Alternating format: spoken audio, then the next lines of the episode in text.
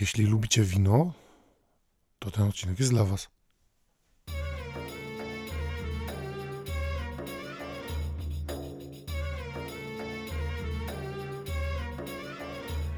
Cześć, witajcie w kolejnym odcinku podcastu Stosunkowo Bliski Wschód. Z tej strony Dominika. I z tej strony Kuba. I dzisiaj mamy dla Was sporo wrażeń, e, ponieważ e, przygotowaliśmy dla Was rozmowę z naszym gościem, ale też oczywiście newsy. No i e, po kolei, o czym dzisiaj będziemy opowiadać? E, Naszym gościem jest Radek Froń, ekspert od wina, od prawa i od e, prawa alkoholowego. Prawa tak winnego. Prawa winnego. E, Radek prowadzi bloga Paragraf w Kieliszku i podcast Biznes Wysoko Oprocentowany. Mogliście już słyszeć o Radku, bo my byliśmy jego gośćmi jakiś czas temu na jego podcaście w jednym z odcinków. Rozmawialiśmy o Hanuce, o alkoholu odrobinę też, oczywiście. E, No i teraz e, e, Radek zagościł u nas. Tak, no i rozmawiamy z Radkiem o tym, jak sprowadzić alkohol z Bliskiego Wschodu.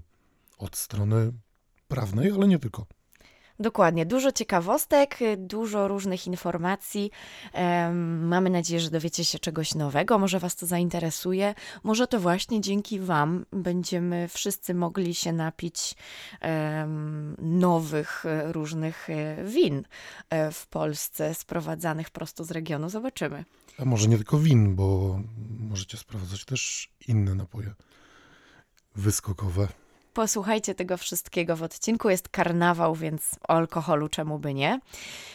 A potem przejdziemy do wiadomości i w dzisiejszych naszych wiadomościach dowiecie się między innymi o między innymi o pewnym sondażu e, przeprowadzonym w wybranych krajach Bliskiego Wschodu dotyczącym Chin i dotyczącym e, Stanów Zjednoczonych.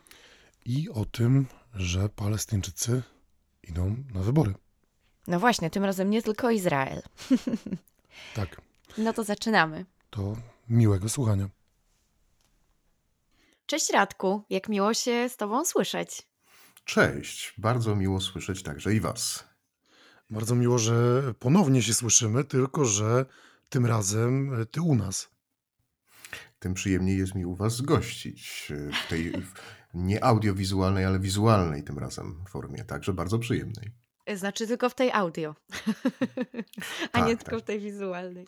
No właśnie. Więc e, nam jest tym bardziej miło, że to tym razem my będziemy ciągnąć ciebie za język.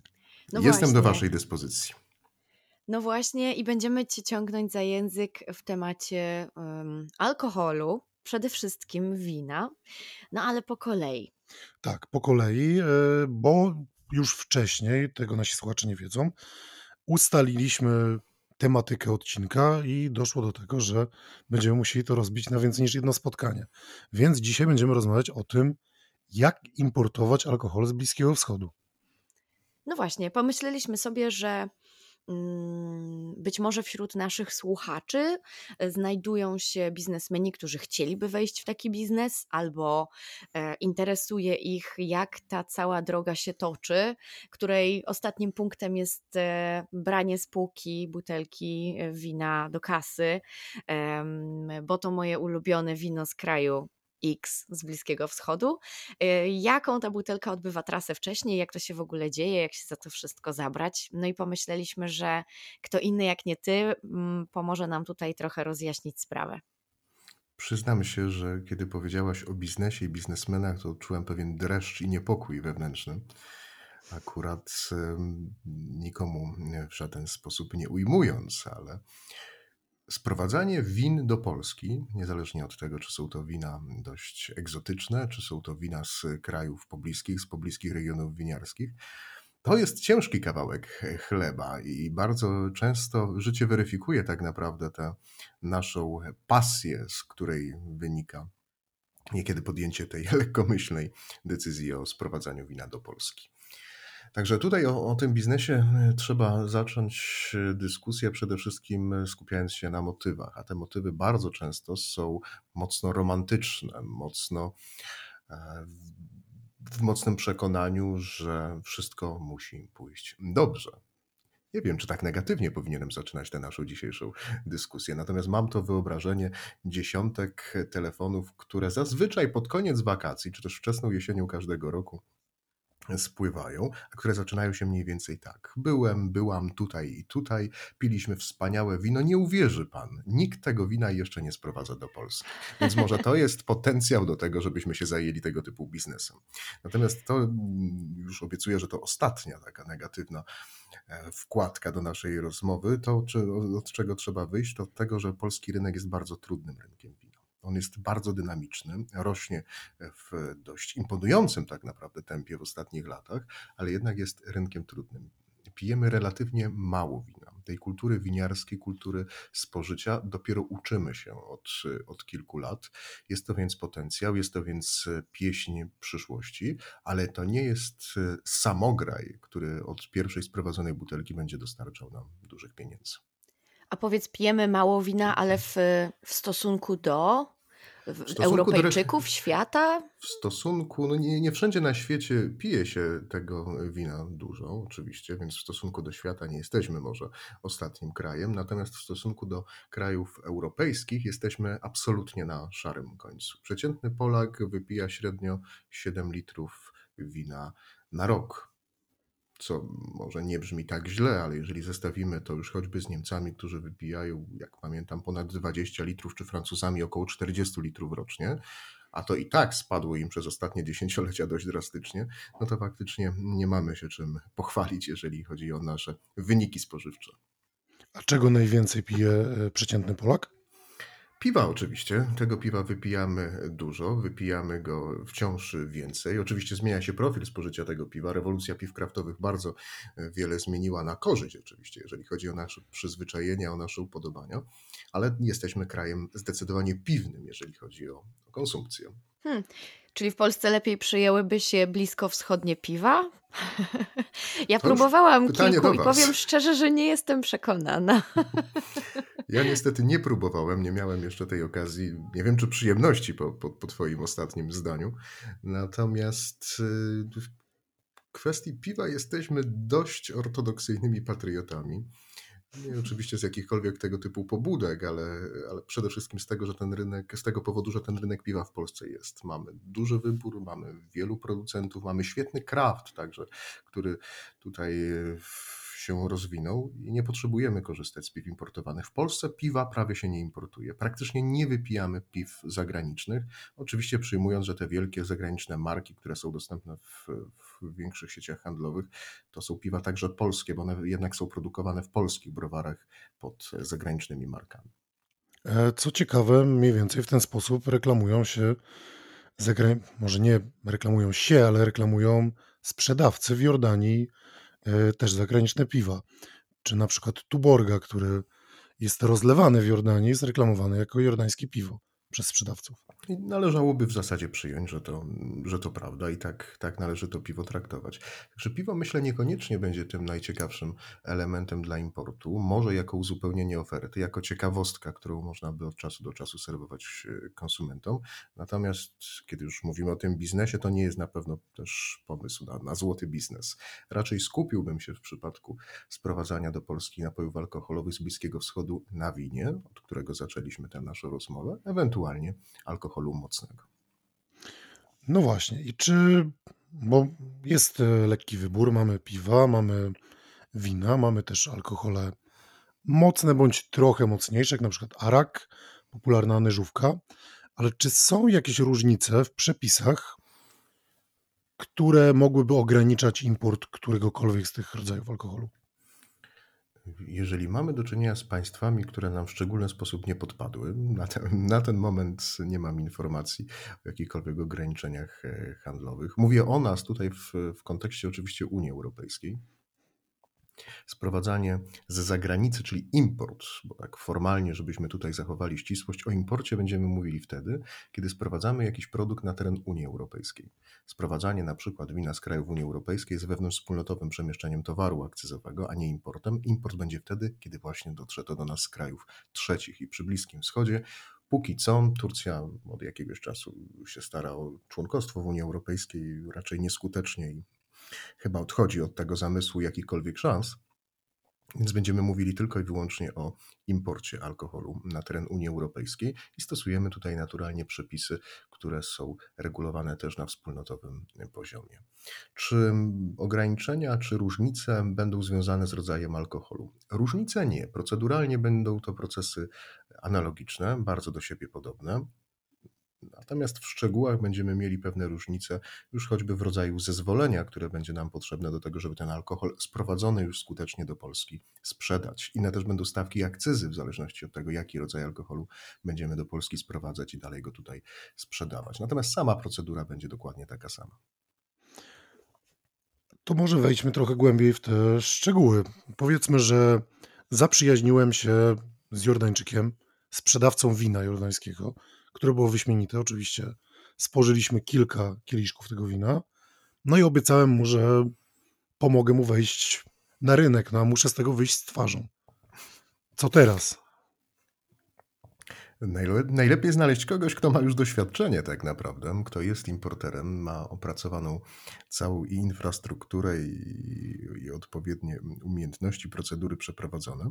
Natomiast jeżeli chciałbyś mu pomóc osobiście albo nakłonić jakiegoś przedsiębiorcę, żeby wszedł w ten e, atrakcyjny biznes, no to faktycznie będzie trzeba się nieco natrudzić. Obiecałem, że już negatywnych elementów nie będzie, nie będę nikogo straszył, więc teraz tylko przyjemności.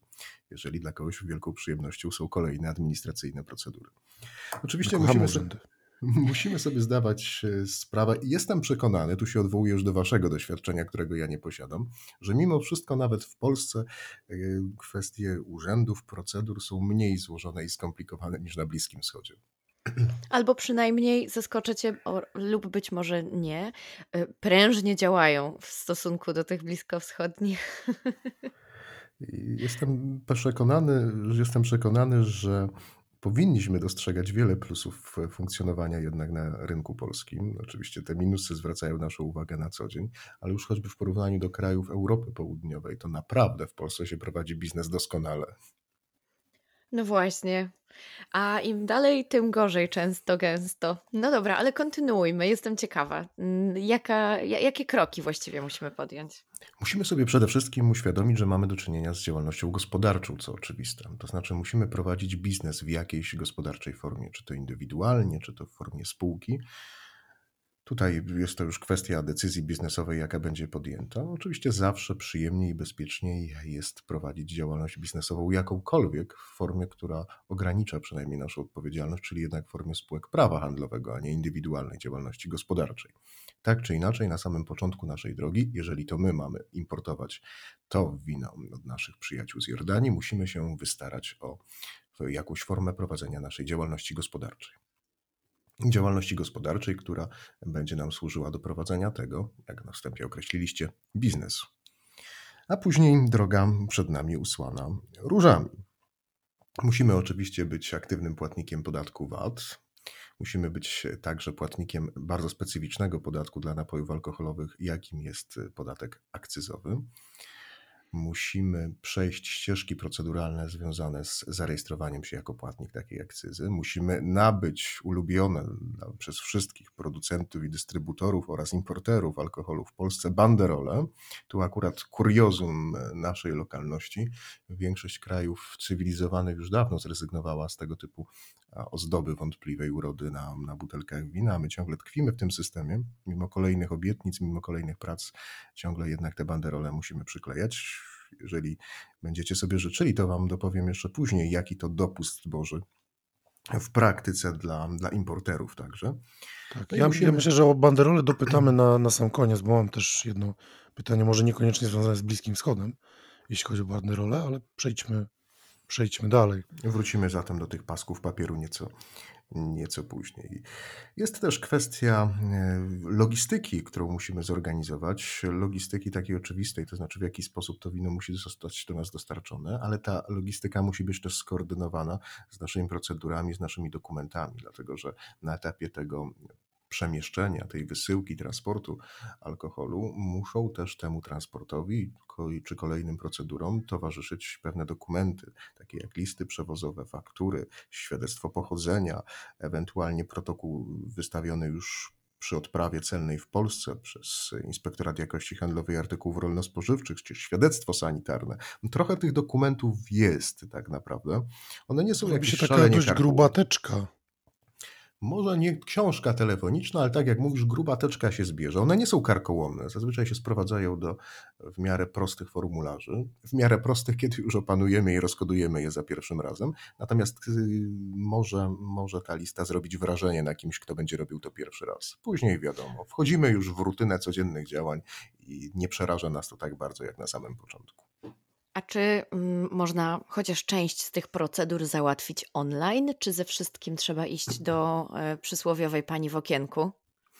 Sporo tych procedur można za, załatwić online. Tu też y, akurat trzeba pochwalić nasz system. O ile tylko działa, to jest bardzo skuteczny.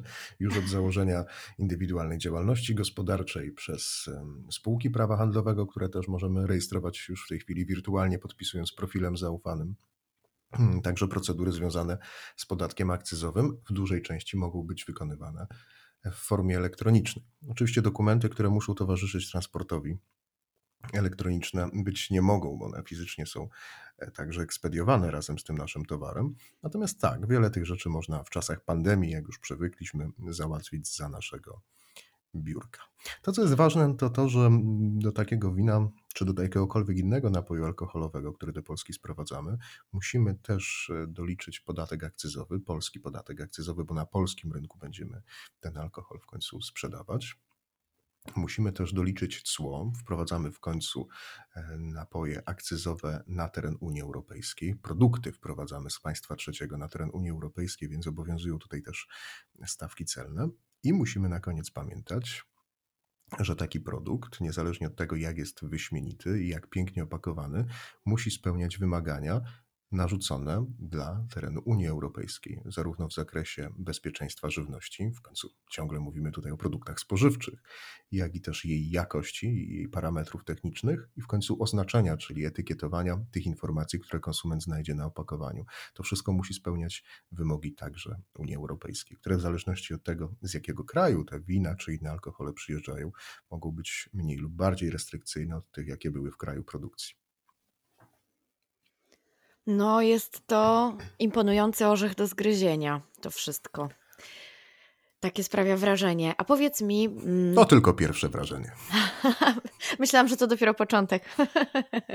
Nie jest tak źle, nie jest tak źle. Przyprawia o ból głowy to, co czeka nas na początku, ale tak jak już wspomniałem, większość tych procedur, o których tutaj sobie mówimy, jest e, do jednorazowego przepracowania. Później wpadamy w pewną rutynę wypełniania tych samych dokumentów, nawet jeżeli w dużej ilości, to jednak niezbyt e, złożonych. Największym wyzwaniem tak naprawdę dla importera czy potencjalnego importera jest kwestia logistyczna, czyli z, w taki, spięcie tego wszystkiego w taki sposób, żeby funkcjonowało w sposób efektywny.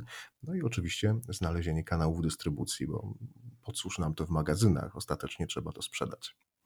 Tak, a powiedz, czy ta ścieżka urzędowa e, zostanie płatnikiem VAT, zostanie płatnikiem akcyzowym, czy to jest bardzo czasochłonne? Abstrahując od tego, jak bardzo skomplikowane bądź nie są formularze, e, podejrzewam, że dla Ciebie są dużo mniej skomplikowane w czytaniu ich niż dla mnie. Ja, ja niestety prawnikiem nie jestem, ale czy ten proces jest długotrwały? Ile, ile czekamy na decyzję? Czy, czy często się zdarzają odrzucone decyzje? Zapewniam cię, że bycie prawnikiem bardzo tutaj nie pomaga. Jest to dość specyficzne, co po prostu wymaga przyzwyczajenia. W zasadzie nie mamy tutaj do czynienia z jakimiś procedurami, które od kogoś zależą. Jeżeli wypełniamy warunki formalne, przechodzimy kolejne kroki w tej procedurze. Przy pewnej dyscyplinie i ze strony naszej, i ze strony naszych kontrahentów, bo ktoś po drugiej stronie też ma inicjatywę. Nie chciałbym się do jakichś stereotypów odnosić, ale jednak musimy pilnować terminów y, przy, przy współpracy z krajami południa. I przy, tak I przy dyscyplinie urzędniczej nawet do, do miesiąca można całość, całość tej procedury zrealizować. To nie jest coś, jak już mówiłem, szalenie skomplikowanego czy długotrwałego. To jest coś ewentualnie nieprzyjemnego. No tak. I te kwestie zakładania działalności właściwie robimy raz, a później przy każdym kolejnym transporcie tylko powtarzamy te różne pozwolenia cła i te, te, te wszystkie Tak, pozostałe e, jednorazowo rejestrujemy prawda? naszą działalność gospodarczą czy spółkę, jednorazowo wpisujemy ją do VAT-u, jednorazowo staramy się o status płatnika podatku akcyzowego, także w takich systemach elektronicznych uzyskujemy wpis jednorazowo, a później mamy pewien protokół, ścieżkę podejścia do, do każdego transportu. Musimy dokonać e, sprowadzenia ze stosownymi dokumentami, sprowadzić ten alkohol do Polski, musimy od, dokonać odprawy celnej, musimy nakleić banderole. Także później to są czynności, które będą po prostu za każdym razem powtarzane. A ja jeszcze chciałam dopytać o ten transport, bo to mi się też wydaje ciekawe, bo, no bo przecież mm, takie butelki wina, jeżeli już trzymamy się naszego winnego przykładu, no też przewozi się na pewno w jakiś specyficzny sposób. One muszą być zabezpieczone, czy to musi być jakaś specjalna temperatura. Na Bliskim Wschodzie, szczególnie w tych y, y, letnich miesiącach, potrafi być naprawdę gorąco. Tak, ale tutaj akurat jestem przekonany, że właśnie z racji na to, że tych dni bardzo gorących na Bliskim Wschodzie jest stosownie więcej niż w Polsce, to akurat tamtejsze firmy przewozowe będą dużo lepiej do tego przygotowane niż nasze. Myślę, że obszar ryzyka jest y, gdzieś, gdzieś po środku, zwłaszcza, że z Bliskiego Wschodu te ścieżki komunikacyjne nie są takie proste. Transport lotniczy jest drogi, transport morski jest długotrwały, ścieżki lądowe no, to nie jest y, pra- prawdopodobnie najbardziej efektywna forma. Więc y, ten transport jest oczywiście ważny. Ważne jest też, w jakich warunkach są przewożone te alkohole. I to nie tylko wino. Wino jest bardzo wrażliwe m, ze względu na to, że jest y, napojem żywym, jest napojem najczęściej niespasteryzowanym, chociaż z winami z Bliskiego Wschodu to różnie bywa, jak wiemy. Tak. I, I jest y, potencjalnie narażone na jakiekolwiek y, wahania temperatury. Ale podobnie może być z alkoholami mocnymi. Tam choćby kwestie gwałtownych zmian temperatury mogą zmieniać ciśnienie w butelce i wypychać korki choćby e, w takich butelkach, więc to też nie jest całkowicie bezpieczne. Ten transport to powinny być jednak specjalistyczne firmy powinny się tym zajmować, które mogą zapewnić jakieś stałe warunki e, temperaturowe na całej trasie. Nie może być tak, że z Bliskiego Wschodu bardzo długą i okrężną drogą ten alkohol do nas dotrze i zostanie zepsuty przez ostatniego doręczyciela gdzieś od polskiej granicy do naszego magazynu, więc ta logistyka naprawdę jest jednym z najpoważniejszych wyzwań. O jednej rzeczy tutaj nie powiedziałem, jeżeli mówimy jeszcze o procedurach, jeżeli pozwolicie. Ja staram się to skracać, bo nie mamy, nie mamy chyba ambicji, żeby całą tę procedurę tak w szczegółach wyczerpać w tej krótkiej formie, a i nie jest to jakoś szczególnie przyjemne do słuchania w tej naszej e, formie. Natomiast to, co musimy jeszcze tutaj podnieść, to jest kwestia zapłaty podatku akcyzowego. Bo to nie jest tak, że sobie ten podatek po prostu płacimy, kiedy nam się podoba, jak nam się podoba i wprowadzamy ten produkt do handlu. W zasadzie mamy dwie ścieżki. Jedna ścieżka, taka bardziej typowa, bardziej klasyczna, można by powiedzieć, wynikająca z przepisów prawa, to jest tak zwany system zawieszonego poboru akcyzy. Wymaga on organizacji składu podatkowego, w, której, w którego szczegóły też nie będę jakoś szczególnie wnikał. Mogę powiedzieć, że jest to po prostu bardziej złożony, nieco mocniej też angażujący i kosztowny system sprawowania nadzoru akcyzowego. Natomiast ma on pewną istotną zaletę, czy nawet dwie tak naprawdę istotne. Pierwsza jest taka, że możemy płacić podatek akcyzowy dopiero w momencie, kiedy ten nasz alkohol opuści nasz skład podatkowy. Czyli możliwie prościej to nazywając, w momencie, kiedy jest przeznaczony już do sprzedaży. A to oznacza, że prawdopodobnie w jakimś krótszym czy dłuższym terminie sprzedamy go klientowi, zarobimy pieniądze i ten podatek akcyzowy nam się zwróci. Natomiast y, jako, że jest to system skomplikowany, jak już ustaliliśmy, bardziej złożony, to większość małych importerów oczywiście z tego rozwiązania nie korzysta.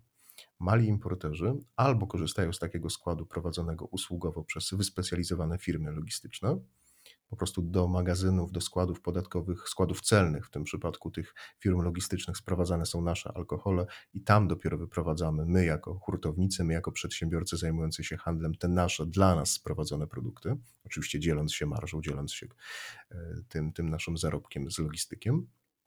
Albo też sprowadzamy ten alkohol i płacimy akcyzę z góry co ma wadę dość oczywistą. Płacimy z góry, niezależnie od tego, za ile tygodni, miesięcy czy lat ten nasz alkohol zostanie sprzedany, czyli zmonetyzowany i te pieniądze wrócą. Nie jest to niezwykle istotne przy winie być może, szczególnie przy niewielkim imporcie, gdzie akcyza na wino wynosi w tej chwili 174 zł za 100 litrów takiego wina co nie jest, jak się zgodzicie, kwotą imponującą, ale już przy mocnych alkoholach, wyrobach spirytusowych, gdzie mamy do czynienia z akcyzą, która wynosi ponad 6200 zł za jeden hektolitr stuprocentowego spirytusu, o te koszty, które potencjalnie można założyć i utrzymywać na kontach Urzędu Skarbowego, zanim się je odrobi w sprzedaży, są trochę bardziej, są trochę poważniejsze.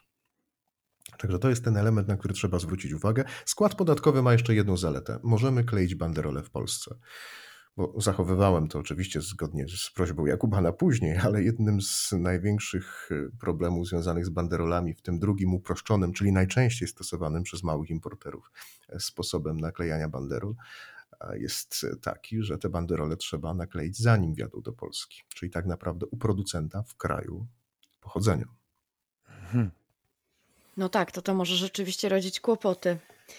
E, ale mm, jeszcze na temat tych, bo, bo, mówisz o małych importerach, e, a ja chciałam zapytać mm, właśnie, jak to najczęściej wygląda? Czy w kwestii alkoholi sprowadzanych z Bliskiego Wschodu myślisz, że to są raczej właśnie małe przedsiębiorstwa, mali importerzy? E, czy być może, mm, bo pomyślałam sobie, cały czas mam w głowie ten obraz tej osoby, która dzwoni, bo właśnie wróciła z wakacji zachwycona, że piła takie dobre wino i chciałaby zacząć je sprowadzać czy może są jakieś łatwiejsze drogi na to niż bezpośredni kontakt z samym producentem danego wina w regionie? Może są jakieś możliwości skupienia win e, od różnych e, winiarzy już z jakiegoś punktu zbiorczego? Istnieją takie instytucje? Tak, odpowiadając na pierwszą część Twojego pytania, też trzeba tutaj zauważyć, że niesiecie kaganego światy i prowokujecie kogoś, żeby podjął się tej aktywności, bo tak naprawdę tych win czy alkoholu w ogóle z Bliskiego Wschodu aż tak wiele w Polsce nie ma. To, co w Polsce jest widoczne i co można znaleźć bez większego problemu, jeśli już, no są wina z Izraela. Tutaj. Obawiam się i ze wstydem y, przyznam, że jest to pobudka y, iście egoistyczna. Po prostu bardzo lubimy y, bliskowschodnie wino. I nie tylko izraelskie. I nie tylko izraelskie. Ja, w takim razie nie wiem, czy życzyć Wam, żeby ktoś tym importem po naszej audycji się zajął jak najprędzej i jak najszerzej, czy Was może ku temu prowokować. W każdym razie tego, tego rynku bliskowschodnich alkoholi w Polsce aż tak wielkiego jeszcze na ten moment nie ma. Być może jest to potencjał na tym naszym dynamicznym rynku wina, jak już sobie ustaliliśmy wcześniej. Na dynamicznym rynku alkoholi mocnych, który tak naprawdę w tej chwili dopiero się zaczyna o ile wino się rozwija e, dość spektakularnie od 10 lat, o tyle te mocne alkohole, inne niż whisky, która nam się już trochę szczęśliwie przejadła, zaczynają w tej chwili wychodzić na powierzchnię, zaczynają się pojawiać e, rzemieślnicze, rzemieślnicze jak rzemieślnicze, nowe nieco bardziej oryginalne, pochodzące z małych gorzelni rumy, dżiny, zaczynają się też pojawiać polskie alkohole, więc jest już na to przestrzeń, zaczyna się pojawiać rynek, zaczynają się pojawiać sklepy, blogi, festiwale, konkursy, więc jest tu też potencjał na to, żeby szukać nowych kierunków importu i, i sprowadzać ciekawe alkohole, składać na tym rynku nowe, nowe propozycje. Więc ja Was namawiam, czemu nie? Będziecie zachęcać innych. Trzeba brać odpowiedzialność i byka za rogi. Natomiast, natomiast jeżeli chodzi o drugą część e, pytania, to znaczy o taką, taką logistykę pozwalającą na budowanie wspólnego transportu, to to jest praktyka bardzo często stosowana akurat przez małych importerów.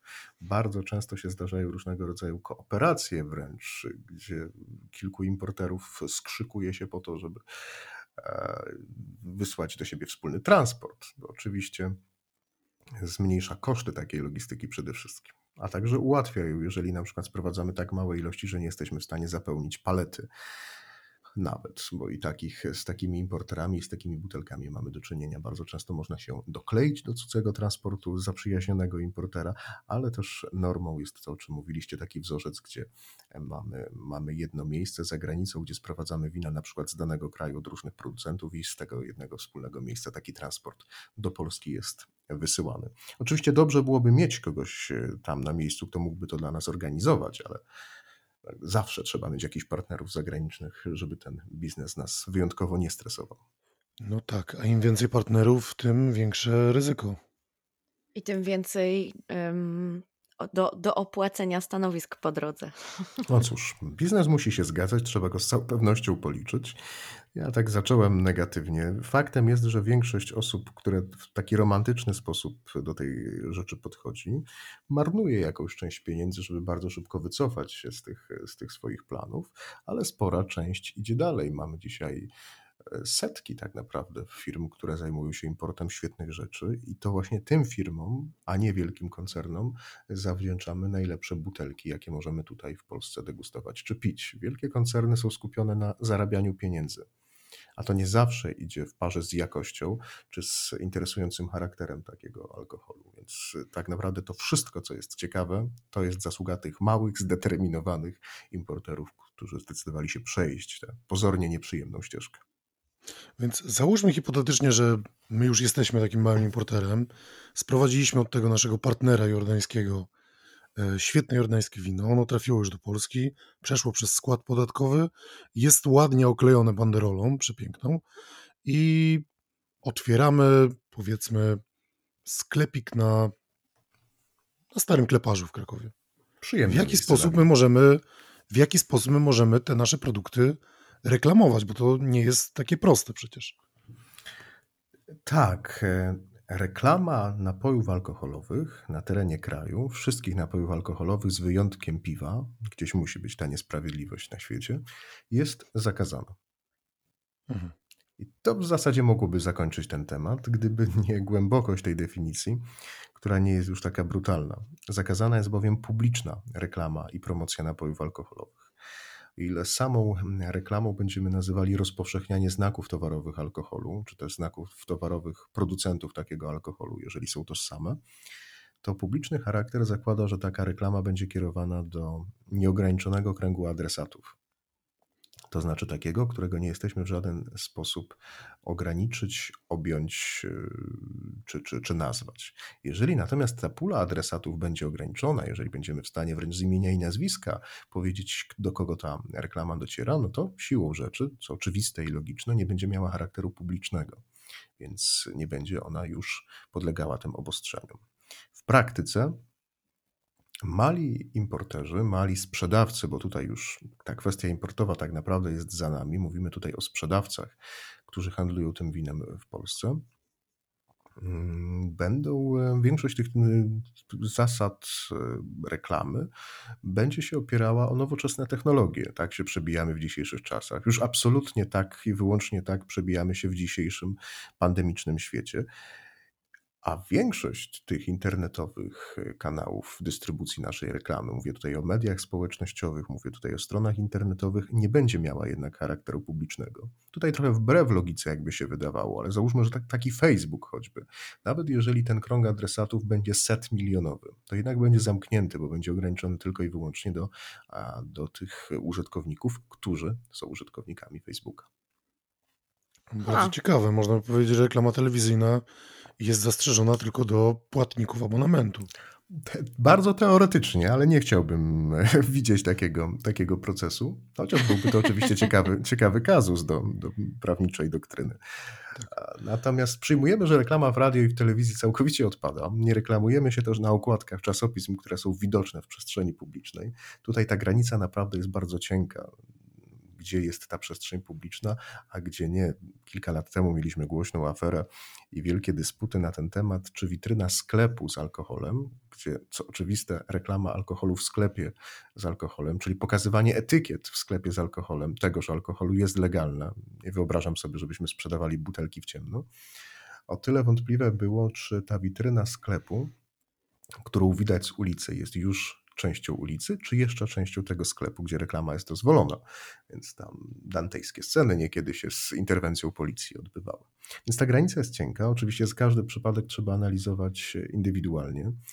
Budzą już spore wątpliwości kwestie reklamy płatnej, ale możemy przyjąć tak dla uproszczenia znów, na potrzeby naszej rozmowy, że jeżeli jest to reklama w internecie, która jest widoczna albo do ograniczonego kręgu adresatów, użytkowników serwisu społecznościowego, osób odwiedzających naszą stronę internetową i kolokwialnie mówiąc, nie rzuca się na tych użytkowników. To znaczy, żeby użytkownik mógł ją zobaczyć, musi podjąć jakąś decyzję. Decyzję o tym, że wchodzi na profil danej firmy w serwisie społecznościowym, musi podjąć decyzję o wejściu na stronę internetową danego producenta, czy to wpisując po prostu adres tego sklepu internetowego, czy klikając na jakiś link.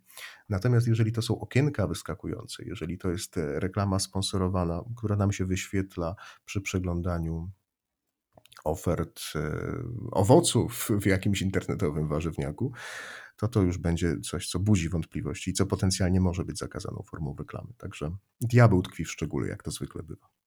Diabeł tkwi w szczególe, to bardzo ciekawe.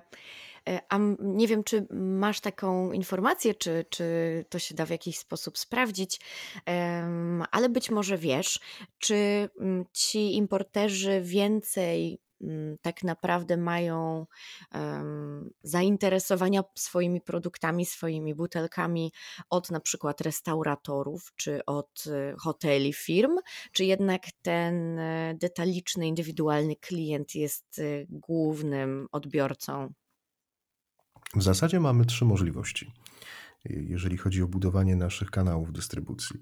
Mamy możliwość kierowania ich do sieci handlowych, różnego rodzaju supermarketów czy, czy mniejszych sieci sklepów osiedlowych. Tutaj oczywiście jest to pole do popisu przede wszystkim dla wielkich importerów, którzy są w stanie zaspokoić zarówno potrzeby w zakresie wolumenu dla tych wszystkich sklepów, jak i także ceny.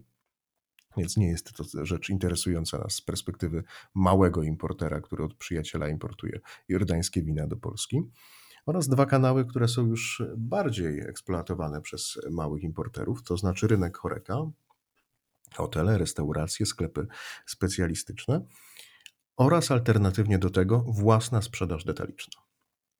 Jeżeli chodzi o rynek choreka, to znów mamy tutaj do czynienia z rynkiem, który tak naprawdę jest bardzo konkurencyjny. Sprowadzając wina z Bliskiego Wschodu, musimy się liczyć z tym, że będą to wina najczęściej bardzo interesujące, bo byle jakich tamtejszych win po prostu nie ma sensu sprowadzać do Unii Europejskiej, która ma nadwyżki produkcji wina. Kiepskiego wina za grosza to mamy w każdej ilości z, z krajów starej Europy. Więc będą to raczej butelki wyszukane, butelki interesujące, no i butelki sił rzeczy przez to droższe, zwłaszcza, że dojdą nam tutaj koszty także logistyczne, koszty cła, koszty e, podatku akcyzowego, więc będą, e, będą one relatywnie droższe. W związku z tym kierujemy te, to wino do osób, które po pierwsze wydają więcej pieniędzy na wino, a po drugie szukają takich win, które stanowią dla nich nieco więcej, dają im nieco więcej e, satysfakcji. I to już ogranicza nas do pewnej puli klientów, a w przypadku, kiedy docieramy do rynku choreka, hoteli czy restauracji, które takich klientów e, obsługują. Po drugie, mamy naprawdę szeroką w tej chwili ławkę, jeżeli chodzi o dostęp do, do wina czy dostęp do importerów. Jak już ustaliśmy przed chwilą, mamy setki świetnych importerów, którzy mają w swoich e, katalogach setki świetnych etykiet wina, i ten rynek jest bardzo trudny. Przebić się przez ten rynek, dobić się do tej relatywnie niewielkiej ilości podmiotów handlujących przy tej liczbie konkurentów na rynku, to nie jest prosta sprawa. Natomiast jeżeli mówimy o Bliskim Wschodzie, to to, co przewodzi nam tej dyskusji od samego początku i jest to jakaś nisza, która jest jeszcze nie wyeksploatowana i którą na pewno można odkrywać. Ciekawą na pewno alternatywą do bicia się o marżę na rynku choreka jest sprzedaż detaliczna, sprzedaż własna. Czy to we własnej restauracji, czy we własnym sklepie. Jestem przekonany, że w przypadku takiego małego importu to to opłaca się najbardziej po tych wszystkich pośrednikach, partnerach biznesowych, e, których mamy, zanim ten alkohol w ogóle polską granicę przekroczy, reszta pozostałej nam już tutaj prawdopodobnie nie takiej wielkiej marży zostaje w naszych rękach. Nie musimy dzielić się z nią, nią z pozostałymi podmiotami na tym rynku działającymi. Więc własny sklep, własna restauracja, czy potencjalnie jakaś sprzedaż z dostawą w sklepach internetowych choćby. A co było pierwsze? E, importer czy klient stęskniony ze smakiem wakacji w Polsce? Z tym smakiem wakacji to jest jeszcze inny problem. Bardzo często wina, które nas zachwycają, sam wielokrotnie tego doświadczyłem. Niekoniecznie z winem wakacyjnym, ale z winem wypijanym po prostu u producenta w jego piwnicy czy w jego winnicy. Ono nigdy już nie smakuje tak, jak wtedy, gdy udziela nam się cała atmosfera tej chwili. Więc te butelki zabierane tak skrzętnie do Polski jako wyjątkowe precjoza mogą nas rozczarować już w naszym własnym domu w nieco bardziej nudnych okolicznościach. Tak Ale niestety było, często bywa. co było pierwsze? Jestem przekonany, że mimo wszystko potrzeba. Większość tych firm importerskich, małych firm importerskich, to nie były pomysły wyłącznie biznesowe, to bardzo często była jakaś potrzeba sprawdzenia się w nowej dziedzinie, ale wynikała z chwili, z zachwytu właśnie nad, nad jakąś butelką. I jakkolwiek bywa destrukcyjny ten motyw, to jest on bardzo budujący. Ja się cieszę, że ludzie się zachwycają czymś takim, aż do tego stopnia, że są gotowi przejść przez te wszystkie procedury i formularze. Tak, jest to często wychodzi, krzepiące. wychodzi dla nas bardzo, bardzo wiele pożytku z tego wszystkiego, choćby dzięki, dzięki temu możemy napić się ciekawego wina, nie przemieszczając się o kilka tysięcy kilometrów. Dokładnie, jest to Zwłaszcza, niezwykle że to krzepiące w tych gonienie czasach za to utrudnione. marzeniem. O tak, w tych czasach jeszcze bardziej. Tak, no musimy też pamiętać, jeżeli chodzi o sieci dystrybucji, o jakieś formy sprzedaży. Pandemia zmieniła wszystko. I o ile pandemia, mamy nadzieję, już się kończy, że już niebawem wszystko zacznie wracać na normalne tory, to na całkiem stare tory już to wszystko nie wróci. Choćby w Krakowie, gdzie, gdzie my mieszkamy, mamy do czynienia jednak z sytuacją, która jest dość katastrofalna. Większość tych potencjalnych naszych partnerów biznesowych, czyli restauracji czy sklepów specjalistycznych, w głównej mierze restauracji oczywiście, ma spore problemy. Wielu z nich niestety już nie zobaczymy, nawet gdy wrócimy do, do tej normalności. Jednak miasta czy podmioty, które były skupione na obsłudze ruchu turystycznego, turystycznego w tych czasach, gdy ruchu turystycznego nie ma żadnego, mają naprawdę ciężki, ciężki los. Jestem przekonany więc, że ten rynek będzie się odbudowywał trochę dłużej niż my będziemy wracali do tej normalności, do normalnego funkcjonowania i życia. I ten kanał bezpośredniej sprzedaży, bezpośredniego docierania do klienta będzie tym najważniejszym dla początkujących firm, które nie mają zbudowanych jeszcze swoich kanałów dystrybucji. Dobrze, ale przejdźmy do kolejnej części naszej rozmowy i do tej części bardziej smakowo-gastronomicznej, tak bym to ujął. Brzmi smacznie. Tak, powiedz nam, co sądzisz w ogóle o winach z Bliskiego Wschodu, z jakimi miałeś doświadczenie? Wiem, że miałeś doświadczenie z izraelskimi. Tak, Co z, izra- z izraelskimi winami miałem sporo doświadczeń. Wszystkie były bardzo, bardzo pozytywne.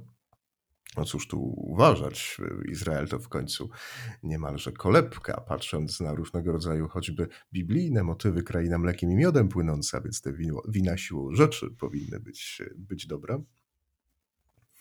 Wina, wina, które nie kojarzą mi się najlepiej, a w jakikolwiek mają związek z Izraelem, to wina, które miały charakter koszerny, ale z Izraelem wspólnego nie mają już w ogóle nic. Więc wina, wina pochodzące z, z Izraela akurat nigdy mnie nie rozczarowały. Zazwyczaj są bardzo przyjemne. Jeżeli oczekujecie tutaj jakichś rewelacji, czy nasi słuchacze oczekują takich rewelacji, to podobnie jak często mówię w przypadku opowiadania o winie polskim, rewelacji tu nie ma. To po prostu normalne, dobre wina. Czy ja muszę przyznać, że miałem doświadczenia też z bardzo kiepskimi izraelskimi winami. O, kwestia, kwestia próby. Statystyka I zawsze szczerze- robi swoje. Szczerze muszę przyznać, że najgorsze wino, jakie piłem w życiu, to było wino izraelskie.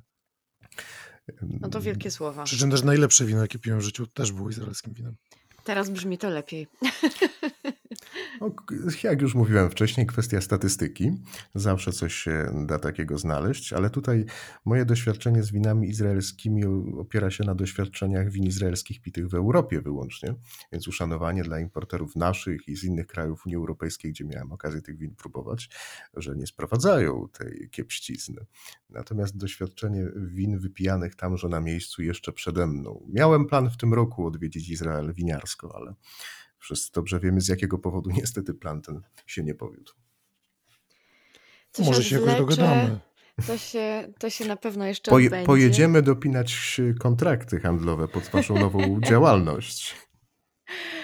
Och, um, inshallah. Odpowiem po arabsku tajemniczo.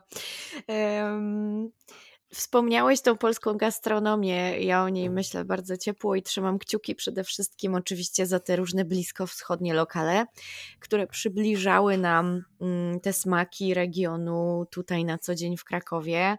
E, czytałam nawet taką analizę, że do roku 2024 może być tak, że gastronomia będzie się jeszcze podnosić. I no tak jak sam powiedziałeś, nie wszyscy wrócą e, do nas po zamknięciu. Mm, myślisz, że to będzie ewentualnie wtedy jakaś taka nisza na nagły skok późniejszy rozwojowy, czy że raczej to będzie powolne i mozolne podnoszenie się ze zgliszcz? Obawiam się, że mozolne, choć wierzę, że nie powolne podnoszenie się. Jeżeli wrócą turyści od żadnych praktycznie turystów pojawiających się w tych typowych polskich miejscach, atrakcjach turystycznych, do tych dziesiątek milionów, które odwiedzały cały kraj, tutaj w Krakowie szczególnie, jest naprawdę potrzebny jest jakiś motyw. Tym motywem będzie z całą pewnością jakaś odporność, której nabierzemy, miejmy nadzieję, dzięki szczepionkom i zniesienie tych obostrzeń, które mamy w zakresie naszych przepisów. Jestem pewien, że ludzie tym chętniej będą chcieli e, wrócić do, do starego życia, przede wszystkim do tego, co było zakazane w tym pandemicznym roku i w tym pandemicznym czasie, to znaczy do podróżowania, do cieszenia się życiem. Będą chcieli najeść się w dobrych restauracjach za te wszystkie czasy, będą chcieli wypić to, czego nie mogli zamówić do domu w, w tych przykrych miesiącach. No i wreszcie będą chcieli zażyć też tego życia społecznego, życia stadnego. Jestem przekonany więc, że nie musi być to wcale odbudowa bardzo powolna, choć niestety pewnie mozolna a wśród nich podróżować będziesz i ty. I powiedz, y, jak już pojedziesz na ten Bliski Wschód i pójdziesz do tej wspaniałej restauracji, zamówisz pyszną lampkę y, zimnego wina, y, a do niej swoje ulubione bliskowschodnie danie, to co to będzie? Humus czy falafel? Czy te potrawy nie mogą obok siebie współistnieć? Ależ mogą. Oczywiście, Owszem, że czemu mogą. nie? To może być taka salomonowa odpowiedź.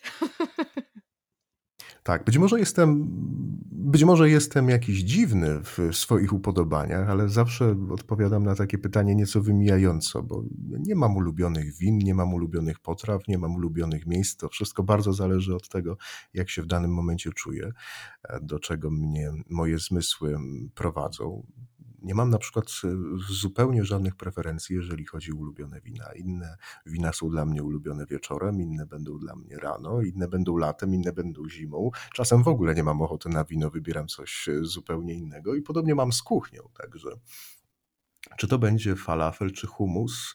No dobrze, w tym, w tym akurat wyborze jestem przekonany, że to w większości przypadków będzie falafel.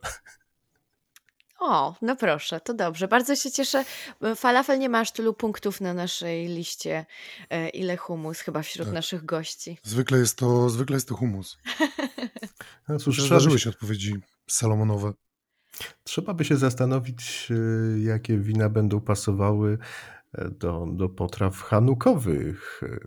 Nasze ostatnie spotkanie w moim akurat podcaście było pod, pod tymże wezwaniem Hanuki, która wówczas się odbywała i to jest ta część kuchni, przynajmniej izraelskiej, która bardzo mi odpowiada. Tak. Do bachicznego z, charakteru z bachiczne twistem. potrawy pasują, tak. Coś mi się wydaje, e, że możesz też e, bardzo lubić święto Purim. Wszystko co, wszystko, co jest związane z celebrowaniem życia, jak najbardziej do mnie przemawia. Święto Purim też na pewno będzie, będzie dla mnie bardzo interesujące. No, Purim zbliża się wielkimi krokami i niedługo wszyscy będą świętować. To będziemy musieli porozmawiać o tym, co pije się w takim razie podczas tego święta. Dokładnie. Także na pewno się jeszcze zdzwonimy, na pewno się będziemy jeszcze słyszeć. Zwłaszcza, że musimy też porozmawiać, tak jak wcześniej mówiliśmy, o tym, jak te wina z Polski eksportować. No właśnie, tak, będzie tak. też odcinek o drugą, o przeciwnym kierunku.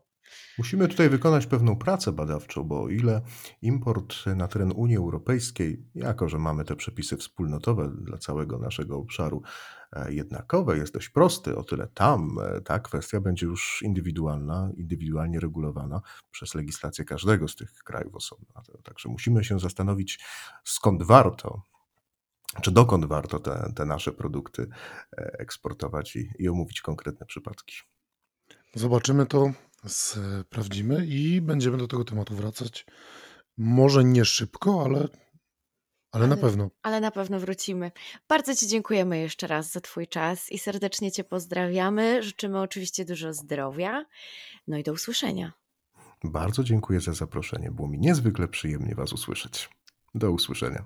Do usłyszenia.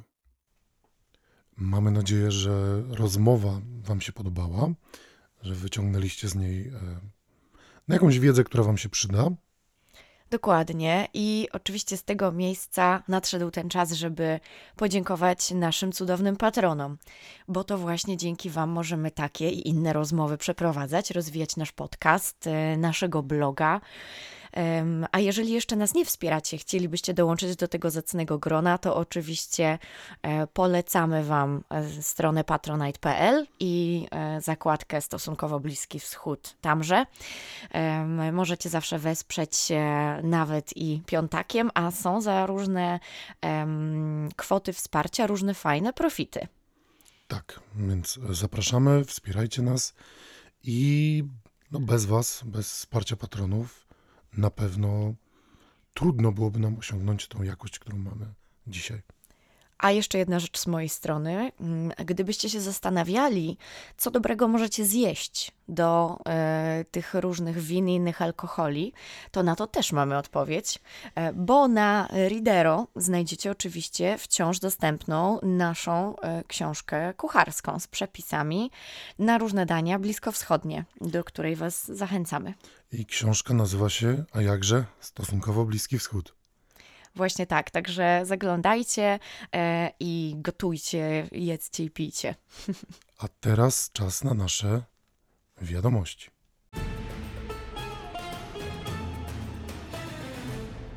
Od czego zaczynamy? Od północnej Afryki czy od Lewantu? To, mm, hmm, to może ja zacznę? To to działa. To do dzieła. Więc ym, 15 stycznia ym, strona moroccoworldnews.com opublikowała ym, przeprowadzony w rabacie, to znaczy przez firmę z rabatu, sondaż przeprowadzony w sumie w sześciu krajach ym, regionu, dotyczący ym, tego, kogo em, m- mieszkańcy tych krajów, na kogo patrzą przychylniej. O, tak bym to chyba wytłumaczyła najprościej. I do wyboru em, były Chiny i USA. No i cóż też wynika z tego sondażu m, Arab Barometer?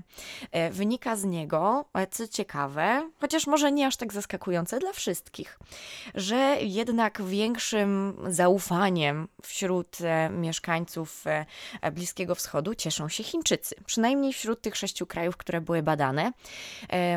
Były to, było to oczywiście Maroko, Algieria, Tunezja, Libia, Jordania i Liban. E, I tutaj statystyka, którą się posłużę, mniej więcej plasuje się tak, że aż 52% e, mieszkańców Maroka patrzy przychylniejszym okiem na Chiny niż na USA, a tylko 28% Marokańczyków preferuje e, Amerykanów. E, Kolejno dalej, e, Algieria e, w 60% em, popiera bardziej Chińczyków, czy też widzi ich bardziej jako swoich sprzymierzeńców, przyjaciół niż Amerykanów. Tunezyjczyków jest to 50% na korzyść Chin, Libe, Lib, Libijczyków 34%, em, gdzie nie jest to już połowa, czy też więcej niż połowa stawki, natomiast za Amerykanami opowiedziało się tylko 14% mieszkańców Libii. E, w Jordanii 35% społeczeństwa przychylniejszym okiem patrzy w kierunku wschodnim, a tylko 15% w kierunku zachodnim. E, a w Libanie znowu tutaj mamy skok w górę. 43% Libańczyków ufa bardziej Chińczykom, a jedynie 25% Amerykanom. Sondażownia popiera wyniki swoich badań tym, że mm, głosy mm, ludzi e, są takie, że Chińczycy bardziej skupiają się na aspektach społeczno-ekonomicznych e, i zwracają większą uwagę na przeciętnego człowieka, chcą pomóc jednostkom ekonomicznie poprawiając ich sytuację, podczas gdy Amerykanie zajmują się przede wszystkim e, polityką i skupiają się tylko na politykach. Na pytanie, czy mieszkańcy tych sześciu krajów krajów e, uważają ekonomiczną ekspansję Chin za zagrożenie dla e, swoich ojczyzn. E, wyniki tych badań pokazują, że nie aż tak, nie szczególnie. Raczej postrzegają to jako szansę niż jako zagrożenie. Natomiast jednocześnie zadano też trzecie pytanie dotyczące tego, czy owe kraje chwalą sobie amerykańską pomoc zagraniczną, która do nich spływa, e, jako taką wzmacniającą społeczeństwa? I owszem, jak najbardziej. 41% e, Marokańczyków popiera taką pomoc, 50% Libańczyków, 46% e, Tunezyjczyków, 40% Jordańczyków, 35% Algierczyków i stawkę zamyka Libia z wynikiem 27% poparcia. E, także moim zdaniem jest to bardzo ciekawe. Nie jest to ta pierwsza jaskółka, która tutaj jakąś wiosnę czyni, ale pokazuje to jasno, jak bardzo e, region przechyla się e, w stronę Azji i zdecydowanie bardziej otwiera się na Chiny, a no, niestety coraz bardziej zamyka na pomoc zachodnią, bo często za tym pomocą amerykańską kryje się generalnie świat zachodni i, i myślę, że gdyby takie badania były przeprowadzone i podmieniono by Amerykę na Europę, to pewnie nie byłyby to mm, szaleńczo inne wyniki. Ja myślę, że różnice mogłyby jednak być między Stanami Zjednoczonymi a Europą. E, Stany Zjednoczone często jednak kojarzą się z takim imperializmem i kolonializmem, którego Europa, mimo swojej kolonialnej przeszłości, trochę jest odbierana chyba pozytywniej, jak się tak porozmawia z Arabami, a przynajmniej niektóre kraje Europy. To zależy. Myślę, że to jest o tyle trudne w tym przypadku, że wiele z tych krajów um, ma silne związki z Francją, a to, co się dzieje obecnie we Francji, bardzo mocno zniechęca. Więc myślę, że to mogą być, um, to mogą być też wyniki um, negatywne w dużej mierze. No ale jest to na pewno bardzo ciekawe. Ciekawe, jak ten sondaż będzie wyglądał za kilka lat, jak już będziemy mówić o tym, że prezydent Biden jest byłym albo odchodzącym prezydentem. No tak, zobaczymy, co się zmieni, oczywiście. No dobrze, ale mm, co tam y, słychać e, w Twoim newsie? Tak, 15 e, stycznia prezydent autonomii palestyńskiej Mahmoud Abbas, znany również jako Abu Mazen, ogłosił wybory. Wybory po wielu latach. A więc 22 maja Palestyńczycy mają wybierać swoich przedstawicieli do Rady Legislacyjnej, 31 lipca swojego prezydenta, a 31 sierpnia mają wybierać przedstawicieli do Palestyńskiej Rady Narodowej, która jest najwyższym organem Organizacji Wyzwolenia Palestyny. Hamas y, przyjął tą wiadomość z radością. Ta wiadomość też spodobała się w Unii Europejskiej, spodobała się w Organizacji Narodów Zjednoczonych, y, ale no, nie jest też do końca jasne, czy te wybory się odbędą. No właśnie, dosyć długo, można by powiedzieć, wyborów nie było. Tak, prawda? były, ale były odwoływane, były zawieszane, przekładane. Palestyńczycy ostatnio prezydenta wybierali w 2005 na czteroletnią kadencję. To bardzo długie cztery lata. Tak, Mamy. te cztery lata e, prezydenta Abbasa dalej trwają. E, no a w wyborach legislacyjnych ostatnio wybierali swoich przedstawicieli w 2006 roku. Co zakończyło się zwycięstwem Hamasu, co prawda niewielkim, bo 44,5% w zaokrągleniu do 41,5% dla Fatahu. No ale zakończyło się to też pewnym konfliktem zbrojnym między partiami palestyńskimi, między Hamasem i Fatahem, nazywanym też często palestyńską wojną domową, w którym no, ginęli ludzie w tym konflikcie, a Hamas w efekcie przejął pełnię władzy w strefie gazy. No i te palestyńskie władze zostały podzielone na dwa osobne systemy polityczne.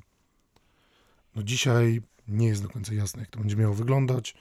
Czy jeżeli Fatah wygra, bo według sondaży Fatah może wygrać wybory legislacyjne, czy jeżeli Fatah wygra, to Hamas odda władzę w gazie, czy też nie, ale co ciekawe, też według sondaży prezydentem, jeżeli wystartuje Mahmoud Abbas i Ismail Haniya, czyli szef biura politycznego Hamasu, no i de facto lider strefy gazy, razem z Yahyą Sinwarem, to prawdopodobnie Ismail Haniya wygra te wybory i zostanie prezydentem Palestyńczyków. No i tutaj pozostają dwa pytania. Po pierwsze, czy Izrael będzie chciał współpracować, koordynować w jakikolwiek sposób bezpieczeństwo z Palestyńczykami pod przywództwem prezydenta z Hamasu? No a po drugie, czy Ismail Haniya jakby uzna istnienie Izraela, bo Hamas broni się przed tym rękoma i nogami, Fatah uznał istnienie Izraela, co też pozwala na jakąś tam kooperację w zakresie bezpieczeństwa, w zakresie służby zdrowia, w zakresie współpracy policyjnej, współpracy służb. No i nie wiadomo, czy prezydent Hamasu będzie chciał to robić. Bardzo ciekawe. Dodałabym do tego jeszcze trzecie pytanie, że mm, nie wiemy jeszcze wciąż, czy te wybory się na pewno odbędą, bo jeszcze jest taka ewentualność, że zostaną znowu odsunięte w czasie. Tak, no może tak być. Może być tak, że prezydent Abbas stwierdzi, że to jest jednak, to nie jest klimat na wybory, bo pandemia, bo trzeba chronić ludzi przed zachorowaniem. Mogą być też inne wymówki. Nie zakładam, że tak będzie, chociaż No nie jest to wykluczone. no nie jest to wykluczone. Prawie 16 lat y, Mahmoud Abbas jest prezydentem w ciągu tej samej jednej kadencji. Możliwe, że ta kadencja zostanie jednak przedłużona, a możliwe, że, że się wybory jednak odbędą. Zobaczymy, co będzie. Co ciekawe, mm, w wyborach y, uprawnionych jest aż 2 miliony osób, zarówno w Jerozolimie Wschodniej, na zachodnim brzegu i Gazie. Nie jest też do końca jasne, czy, czy Jerozolimczycy, Palestyńczycy z Jerozolimy zostaną dopuszczeni do udziału w wyborach, bo nad tym debatuje też e, Gabinet Bezpieczeństwa Izraela. Zobaczymy. Będziemy Wam oczywiście dawać znać na bieżąco, jak się sytuacja tutaj rozwija. No i to takie wiadomości na ten tydzień.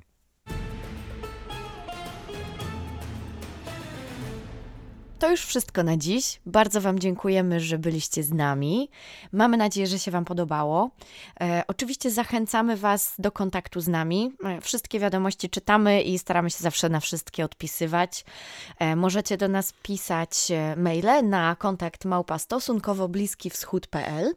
Możecie e, kontaktować się z nami przez media społecznościowe, e, czyli poprzez Facebooka, poprzez Instagram. Możecie do nas pisać na Twitterze, na YouTubie, e, czy jeszcze gdzieś? Mm, To chyba tyle. To, jest chyba tyle. lista. Wszędzie, gdzie nas widzicie, czy to na aplikacjach podcastowych, czy, czy jakichś innych, oczywiście dajcie nam lajka, łapkę w górę i tak dalej, i tak dalej. Będziemy Wam za to bardzo wdzięczni. No i cóż, pozdrawiamy Was serdecznie. Tak, i do usłyszenia za tydzień. Do usłyszenia.